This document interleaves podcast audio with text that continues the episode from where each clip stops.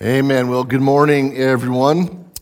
Uh, please remain standing for the reading of God's Word.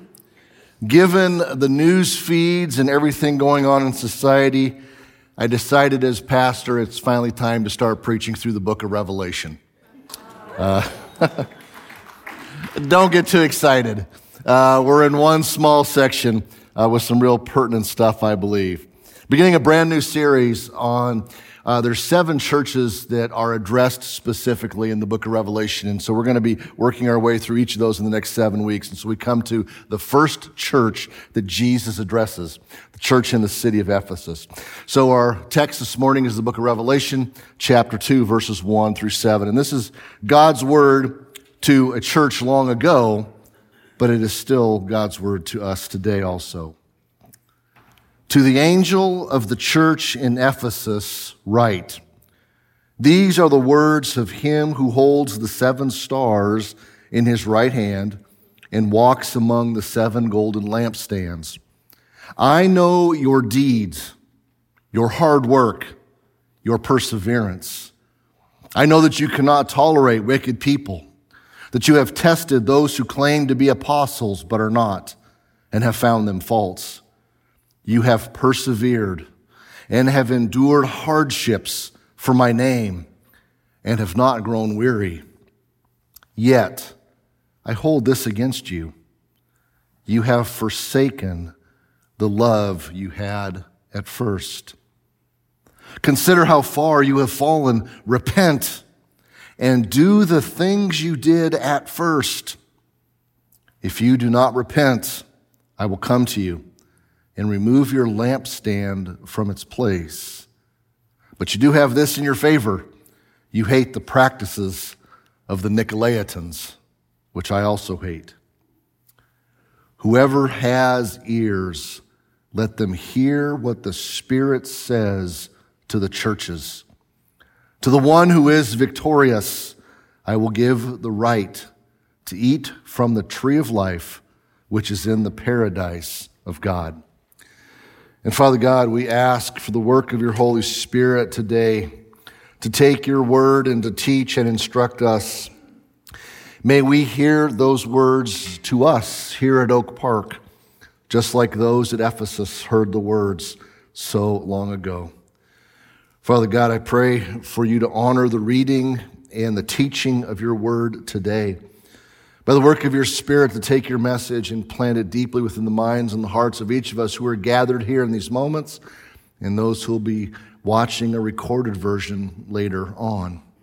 Lord, you already know, you've already ordained every eye and every ear that will see and hear what is done here today. And Lord, as you speak and as you work, I pray that we will be restored to our first love Lord, I pray for a continual attitude of repentance for those of us who believe in you and love you, constant uh, leaning on the Spirit and evaluating our motives and our habits and everything else. As always, Lord God, I ask for my words not to get in the way of your word, but for you to work, to speak, to bring glory to yourself as Jesus, our Savior, our Lord, your Son, O Father God, is lifted up. And it's in his name that we pray. Amen. Amen. You may be seated, except, well, actually, I'll go ahead and take a seat for a second. All right. Today is Father's Day, and so we do traditionally honor dads.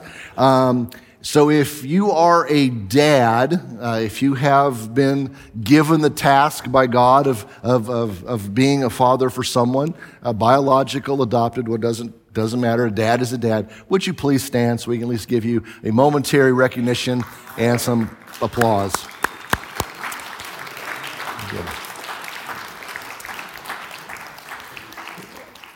And if the rest of the guys would stand up as well. As a church, we champion a couple of things. Number one, uh, fatherhood, because, well, God is father and there's a specific call upon, uh, upon some men to, to be fathers and to reflect God in the lives of, of children. That's very important. But their thing is every man is a child and a son of God, of their heavenly father. And there is no more dire calling in our world right now for men to be men of God. Because our homes, our cities, our states, our nation, and our world is crying out for godly, masculine representation in a world where that is just so utterly undermined and there's so much confusion on it. So, guys, challenged men, fight the good fight of faith. Give allegiance to Jesus first and foremost. Follow God wholeheartedly. Take responsibility. Serve the Lord. All right, thank you, man. You may be seated. And it's a super cool gift this year, too. It's a, it's a keychain that we're handing out to all guys, and it's got a knife on it. So, just what every guy needs is another thing to, you know, to cut something with or whatever. Good stuff, though. They're pretty cool this year. Anyway, now back to the book of Revelation and these seven churches. I think it goes without saying that the book of Revelation is the most misunderstood and misused book in the entire Bible. And most of the issues stem from either intentionally or unintentionally skewing the purpose and the language of the book to fit preconceived ideas and agendas. There's a lot in that opening statement when COVID was beginning to hit, what was one of the major things that popped up on social media? Is the sign of the end times. Revelation is happening before our eyes. There was post after post. There was just an immense, enormous emphasis on looking back at the book of Revelation or looking at Revelation and trying to see is this one of the signs of the times? Big emphasis. For those of you who lived through the 1980s, you will remember certain people like Hal Lindsey and, and uh, Grant Jeffries and Jack Van Impe and, and, some guys like that of way back in the day who were just uh, proponents and selling books and packing out seminars about the 1980s was the countdown to Armageddon and that was the end of the world. And then if you made it through the 80s, we came to what was going to be the year 2000, Y2K, right? And the banking systems are going to shut down. Computers won't be able to operate. We're going back to the Stone Age. It's a sign of Armageddon. All the stuff about the end of the world. Obviously, all of those things were wrong and false, right?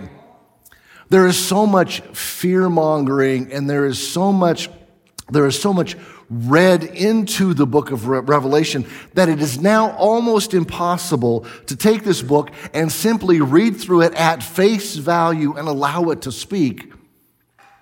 Almost, I, I'm, I'm almost willing to bet that every one of us who has an interest in the book of Revelation or goes to the book of Revelation, we go there with one purpose in mind we want to see what's going to happen next, right? We, we want to see what's coming next. What's the next sign to look for? We want to know how close we are to the return of Jesus. That may not be exactly the main point of the book of Revelation. It's there. But if we're looking at it in that skewed lens, we're going to miss so much of the meaning and the power and the purpose of the book. The book itself is the last written book in the New Testament.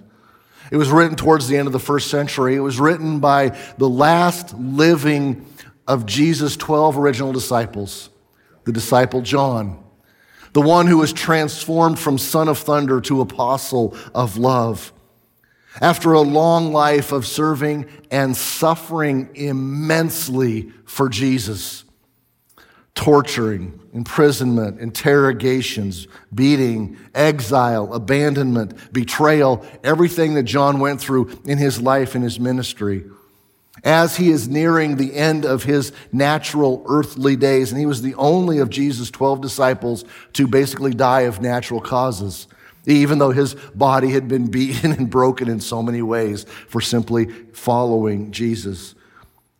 Near the end of his life, as a very aged man, he is exiled to basically a prison island, a small, rocky, uh, desolate, barren island called Patmos. It was in the Aegean Sea. It was used as a dumping ground by the Roman Empire for political prisoners, rabble rousers, enemies of the state, and things like that. While John is there in another season of suffering simply because he believed Jesus rose from the dead, he is granted the privilege uh, of of a visitation, of a, of a revelation, of a seeing, of an experience where the Lord speaks to him to show him what is now and what may take, must take place. He is given a revelation not of the end times he is not given a revelation of, of all the worldly events that have to happen in the sequence in the order. No, he's given a revelation of Jesus Christ. The book of Revelation is a revealing of Jesus. We, we have the four gospels. We have Matthew, Mark, Luke, and John. They reveal Jesus as God in the flesh who came to live among us to minister, to serve, to, to preach, teach, and heal. After he preached and after he taught and after he healed, he was crucified. After he was crucified and he died, he was buried. And after he was buried, he rose from the dead. And after he rose from the dead, he spent time with his disciples, preparing them and empowering them to go and preach the gospel to begin his church. And after that season, he was then, he was then ascended into heaven to sit, to sit at the right hand of God the Father, to reign and to rule, to bring all of creation under the, the subjection of his rule. Revelation is that picture, is that scene of who Jesus is now, of what Jesus is doing now, of Him in His glory, reigning and ruling amidst the chaos and the rebellion of the world. That's what the book of Revelation is. To show Him, to show His, to, to, to show, God gave Him to show His servants the things that must soon take place. Revelation consists in the book of three different styles of writing, literarily.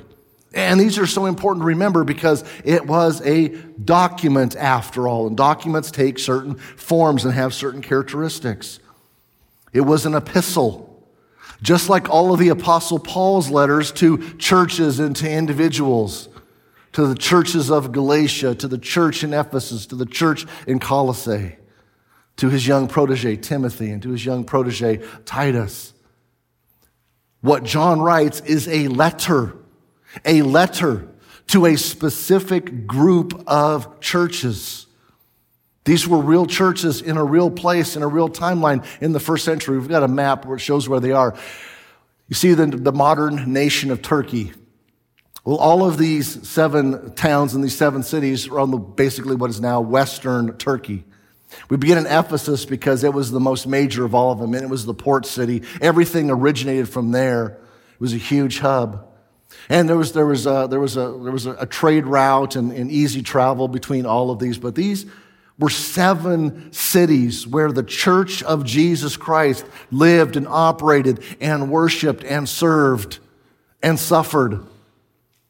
Some struggled, some thrived. We're going to look at all of them but it's a letter written to real churches, real people in real time in the first century. And it was written to encourage those people, to strengthen those people, to undergird their faith and their determination to live for Jesus in the face of overwhelming cultural, economic, and political odds. So Revelation is written to real people in the first century. It was not written just for the end time generation. And that's where we often fall into that trap. We think, oh, Revelation was written for us. Here's the, one of the wildest things about the book of Revelation. Every single generation for the last 2,000 years has read the book of Revelation and said, oh, it's written to us. Every single one. And that's true because we are, we are, since the resurrection of Jesus, we are living in the last days. The last days may be 2,000 years, it may be 10,000 years. We don't know, but we are in the last days. It is the last epoch, the last era of human history.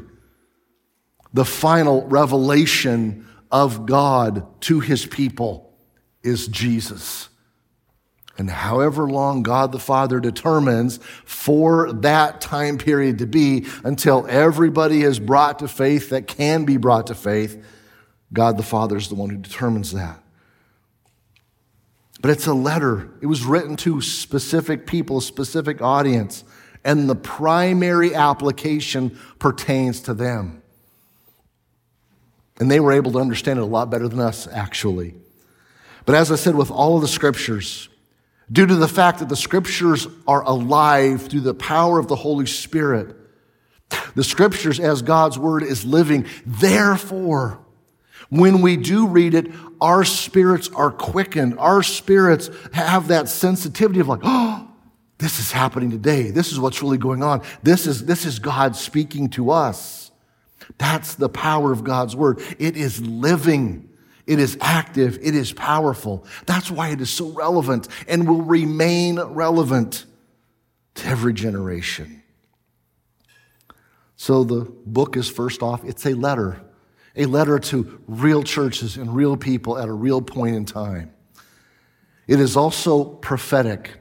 It is actually in the, the prophetic or the prophecy genre.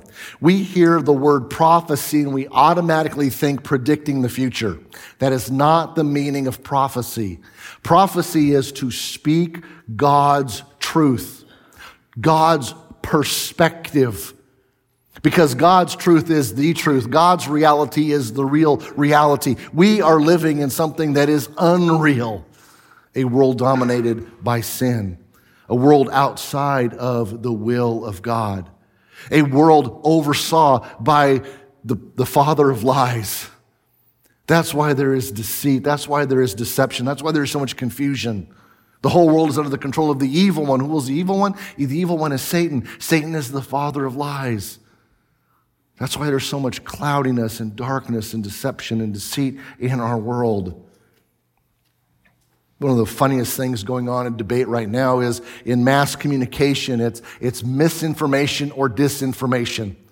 And there's this huge debate about what's, what's correct communication and what's misinformation, what's disinformation. The reality is 99% of it's all disinformation. Both sides because none of it speaks from God's truth. God's truth is the real truth. So to prophesy in, in a book of prophecy means it's revealing God's truth, God's perspective. Now, some aspects of that are predictive. God stands outside of time. So God is able, when he's, when God's working, it's in our time frame, but he's also working ahead of us and all of these things that boggles the mind. Physicists and astrophysicists, all that kind of stuff that still can confuse them as well. But God stands outside of time. So yes, some of what God reveals as truth will be predictive for us because God's plan is already in place. God's plan is already set. God is not adjusting on the fly. He's got it. Revelation is not a roadmap of the end times. It is a reminder of who controls time. Thirdly, the book of Revelation is apocalyptic. Apocalyptic simply means to remove the veil, an unveiling, a disclosing, a revealing of that which was hidden. Therefore, the purpose of the book is to reveal that which was hidden or obscured. It's the reality behind the reality. It's the, the inside story. It's the behind the scenes, so to speak. That's what Revelation truly is. And it's through utilizing symbolism, which was, which was common of the genre. And yes, there were many apocalyptic books written about the work of God in the world and about the end times and about different theories and conspiracies and all of that. The, the, the, literature of that time is rife with this genre. uh, of attempting to speak on behalf of God or God's perspective, but they utilize symbolism. But the symbolism is to make things clearer, not more confusing. Going back to chapter one of Revelation, John actually lays this out, and he even explains something. Jesus tells John to write this Write therefore what you have seen, what is now, and what will take place later. Therefore, we get the interpretive grid. We have to look first at what Revelation says and apply it to what is now in the first century. That's the audience. And then what will take place later. The mystery of the seven stars that you saw in my right hand and of the seven golden lampstands is this the seven stars are the angels of the seven churches, and the seven lampstands are the seven churches. So you're reading Revelation, there's stars, there's lampstands. That is metaphorical, symbolic language of the church. Here is the really freaky, really trippy idea. This is the revelation. This is God's truth. Every congregation that is centered and founded upon Jesus, believing in his death for our sins, his resurrection to life for the gift of eternal life, every body of believers, no matter how large or how small, Jesus said, where two or three are gathered, I am there in their midst, right? Every congregation has an angel of the church. We've got an angel that is assigned to Oak Park Christian Church. Terrifying and strangely comforting at the same time. Hopefully, when his, you know, when he goes back to talk shop with the other angels, he's like, oh, you're not going to believe what that church did today. Whew. Could, could you imagine all the angels in heaven on break in the break room? Holy cow, you're not going to believe what they're doing now. And the other angel's like, oh, you're not going to believe, man, man, these followers of Jesus, boy, they're getting it together. They're loving one another. They're loving the Lord. They're serving people. Oh, they're repenting of sin. Man, can you imagine the, the, the stories the angels tell? But there, there's an angel assigned to every church. And then there's the image of the lampstand. The lampstand is the light. And Jesus says, You are the light of the world. Shine forth your light so that others may see your good works and give glory to your Father in heaven. But here's also the really trippy, really scary thing Jesus can and will pronounce judgment upon churches, and he will remove the lampstand, he will remove the light. Every one of these seven churches no longer exists. Some survived for hundreds of years, others a little bit of a shorter time. None of these churches survived. Their lampstand was taken. Either through judgment or simply they had fulfilled God's purpose in their time, in that place, in that region. But we as a church need to always humbly, repentantly beg God to keep our lampstand so that we will be a light to this community. And it only comes through allegiance to Jesus, to Jesus and fidelity to his word. Standing firm against the cultural tides. You see how Revelation begins to show God's truth. What's really happening in the real reality. We don't, we don't see angels. We don't have a, we don't have an, an actual lampstand that we, that we cart around like an Ark of a Covenant. But in the real reality, He is here. The angel is here. The Spirit of God is here. Our lampstand is here in the midst of us as a church family. That's the unseen reality. It's Jesus speaks to the church in Ephesus. Boy, Ephesus was quite a city, too. It was a leading city in Asia Minor, which is now modern day Turkey. We, we showed you the map. It was a port city, and you know everything that goes along with a port city, right? It was a hub of major east west trade. It was wealthy, a wealthy commercial, cultural, and philosophical center. Had a population of more than 250,000 people. Large city. And, and the people of Jesus were there. The city, though, was overrun with idolatry, immorality, and the occult. Those things dominated daily life. Ephesus was the location of the temple of Artemis. The Greek version was Artemis, the Roman version was Diana. The temple was one of the seven wonders of the ancient world. Artemis was the Greek goddess of wild animals, the moon, and the protectress, that's a hard word to say, the protectress of the household. In other words, fertility. Because that was whatever goddesses were worshiped. That always what it, what it came down to in the ancient world. Now, the temple of Artemis was four times the size of the Parthenon in Athens. That means it was ginormous. Actually, the ruins are still there today. This is what's left of the great temple of Artemis.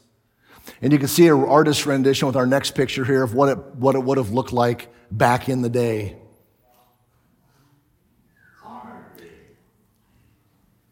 The followers of Jesus worshiped Jesus in the shadow of that, in the shadow of the goddess of lust and sex, virility, procreation, whatever. That structure, that worship, which by the way employed temple prostitutes as part of, as part of their worship. You know, that's, that's going to church in a much different sense of the word. That's what the Christians that Jesus writes to, that's their daily reality. That's what they saw every day. That's what the majority of perhaps their families, the majority of their extended family, the majority of their friends, their neighbors were all involved in an orientation of life towards worship of Artemis. Not only was the worship, the temple was huge, the worship was, was huge, the worship was very sexual as well. It was also the leading bank of the entire region. Can you, can you imagine being a follower of Jesus? And you've got an idea for a small business. You want to open up a little shop. You have a little bit of a trade. You want to, you want to be able to make some income. So where are you going to go to, to put your money or to, to get a small loan? Let's go down to the pagan temple. Let, let's get some of that good pagan money to fund the kingdom of God. But that was their reality. That was just life.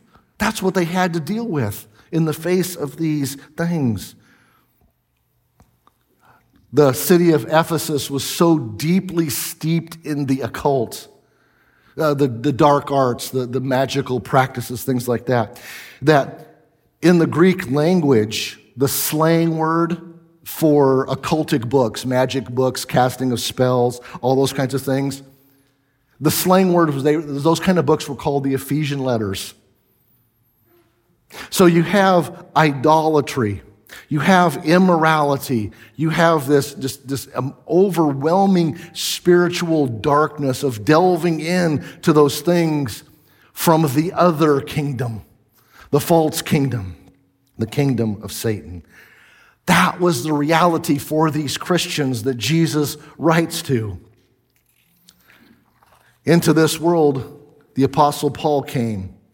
There were Jews there. They had a small synagogue. And so, so Paul goes to the synagogue, starts telling the Jewish people about Jesus. Some of them believe, some of them are intrigued. Paul goes on his way as he often did, and there's people left behind who have now believed in Jesus. There's a ministry couple, uh, Priscilla and Aquila, a husband and wife team. They evidently were there for a while helping the church get started or get undergirded, begin, helping the church get growing and going. Sometime later, the apostle Paul returned. And it is in Ephesus that's actually his longest located ministry. He loved to travel. He was a traveling evangelist. He was a traveling apostle. He would go to places and start churches and get them, get them initiated, and then he would leave, and he would leave teams in place to build them up. But Ephesus was pretty much his only pastorate. Three years he was there in the shadow of the temple of Artemis. In the midst of all of that darkness, Paul was there for three years, growing and expanding the church. His ministry was marked by miracles, amazing acts of repentance, because, boy, there was a lot to repent from, huh? Amazing acts of repentance. He created a citywide riot. And also deep friendship with the church's elders. A band of brothers, arm in arm for three years shepherding the flock, protecting the flock from the idolatry, from the immorality, from the occultic practices. Standing strong for Jesus. that's the only picture we get in, in, the, in the New Testament is when Paul left, the, the elders knew he was, he was not returning.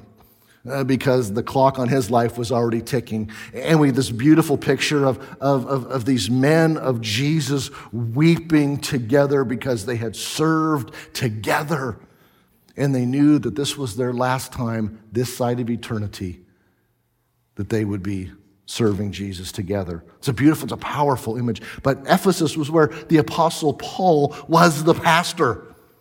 And no other churches really got that privilege. And not only was it Paul, later in life, the Apostle John was there as well. That's where he ended up later in life. That's where he died.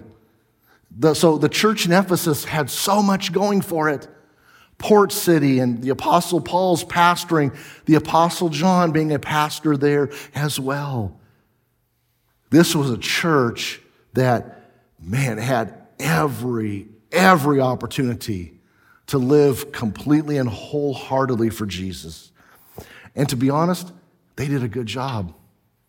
Jesus commends them. Jesus is pretty effusive in his praise for this church. I know your good deeds, your hard work. You're doing good things. You're doing the right things. You are serving me. And that was good. They worked hard. He commends them for persevering for staying pure in the face of all that they faced every single day of life. He admits, he recognizes that they had persevered and they had endured hardships. In the midst of a culture that is so steeped in the immorality, the idolatry, and the, the, the satanic world, the, the occultic stuff, how many friendships were lost? How many family relationships were severed because light cannot coexist with darkness? How many people lost their businesses? How many, how many Christian brothers and sisters suffered economically because the, all, the, the main flow of money was tied up in the worship of a pagan deity? Jesus goes, I know you've suffered. You've endured hardships. And Jesus commends them. They faced strong cultural pressures and they remained steadfast. He commends the church on their, their doctrinal purity, their moral purity as well. He mentions that they had tested people who claimed to be apostles and found them to be false. The ancient world was rife with this, just like the modern world is as well. Many people claiming to be apostles, yet they are false. Most of the time, claiming to be apostle is the first sign that you are false and you're not an apostle. They had wrong beliefs about Jesus. They denied or diminished his deity. They denied or diminished his humanity. And Paul deals with them, and the Apostle Peter deals with them in his letters as well. Jesus specifically says, Good job on hating the Nicolaitans. Who are the Nicolaitans? Well, they were a small cultic group that evidently engaged in sexual licentiousness. After all, God is gracious. God has forgiven. We are free in Jesus. They embraced some of the, the ideas that because grace is so free and effusive, what is done in the body doesn't matter because after all, the spirit is willing, but the flesh is weak. So if the spirit is connected to God, the flesh can do whatever it wants, right? It makes perfect sense. It's just not true. So it was a group that caused some problems, not only this church, but another one a little bit later that we'll see. But in the midst of all these good, Jesus says, But I still have something against you. You've left your first love. Return to the love you had at first. And man, boy, have commentators and theologians just poured ink and sweat over what exactly does this mean. The best that I can come up with is that in some way, the personal passion of faith was missing. When you are living for Jesus and serving Jesus, I will admit, it is pretty easy to get caught up in the good that you're doing. The good works become ends in themselves. The, the, the suffering for Jesus becomes a, a marker of, of success and pride. I'm serving for Jesus. My crown is getting more stones on it in heaven because I'm being persecuted. And we can get so wrapped up in doing good things that we kind of miss the point that the point is Jesus himself. And maybe this is what was happening in Ephesus. Jesus saying, I love all the good you're doing and thank you. I'm glad you're standing strong. But where's the love? Where's the passion? The humbleness, the gratitude, the thankfulness, the humility, whatever it may be.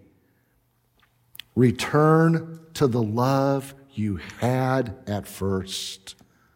Repent.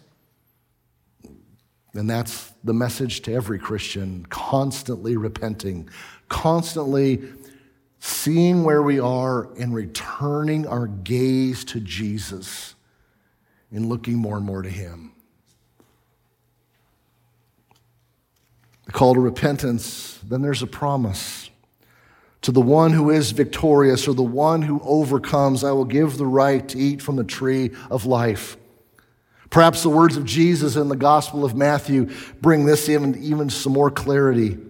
Jesus says, Because of the increase in wickedness, the love of most will grow cold.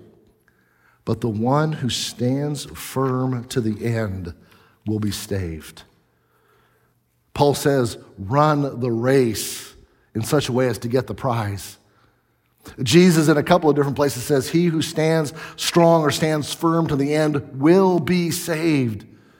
Salvation is not just a one moment in time. It's not just a get into heaven free card that we get when we repent or we confess or we, or we get baptized or whatever it may be. Salvation is a lifelong relationship that begins here, is built here, and then transitions into eternity when the flesh is put off. We got to stand strong to the end. Don't let the love grow cold. Don't let the lampstand burn out or be taken away because the focus is no longer on Jesus.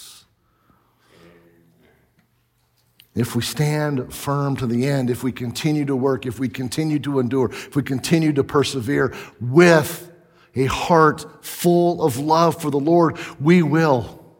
We will see that tree. We will partake of that tree. We will be in that relationship. And, it's beautifully pictured in Revelation 22. Go ahead and read it. Get excited. That's what awaits all who stay faithful. So, what is Jesus' message to the church in Grover Beach, to Oak Park Christian Church? First off, as a church as a whole, is Jesus our first love? This is the hill I will die on, pointing to Jesus. But for each of us who make up the Oak Park Christian Church family, Is Jesus your first love? What about the relationships? What about the good deeds? Those are all great. We need those, those are wonderful. But don't mistake good deeds and good works for passionate faith. Enjoy the relationships with one another, but don't substitute the relational camaraderie and the love we have for one another. Don't substitute it for the love of the Lord that He has for you and that you are to have for Him. Put Jesus first. Does Jesus have your heart along with your head and your hands? Number two, are you heading for victory? Determined and dependent equals victorious. The race is won when we determine to finish. When we decide that nothing is going to knock us out, nothing is going to take us out. Have you seen one of the things I love on, on, on social media? So much of it is just absolute garbage and, it's terrible. I don't recommend it for spiritual growth. But there are some really good things on there. And one of the things I, I love seeing is like, uh, so, so you, know, you have men or women who are running. They're, they're doing the track thing, and that's just, that's just good heavens. Why would anybody do that? It's a terrible thing to do to a body. But um, I know I need to run more, definitely. But when you're running, and then all of a sudden, one of the guys or one of the women get a cramp and they go down, or they trip and they fall. And man, when, when they get back up, they ain't gonna win, but they gonna finish, right? And, and there's guys and there's women who just, they're dragging a completely dead leg across the finish line. Or even better still, um, there's things with, with another racer will stop, put the arm around the shoulder, and they will walk and crawl and limp together to the finish line. That's the church, isn't it? As an individual believer, if Satan's trying to knock you out, if you're, if you're getting a left leg cramp, if you're, if you're getting disabled in some way, if you're under attack, Say, man, I am going to stand up. I am going to fight. Paul says, when you've done everything to stand in Ephesians 6, when you've done everything to stand against the, the devil's attacks, you know what he says to do? When you've done everything to stand, stand therefore. You keep standing. You get up. You fight. And then the church. The church is to come alongside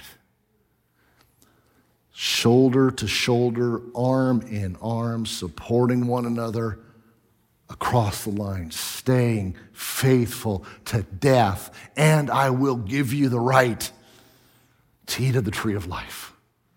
Eternity with our Lord, with one another. That's Jesus' message from 2,000 years ago to today.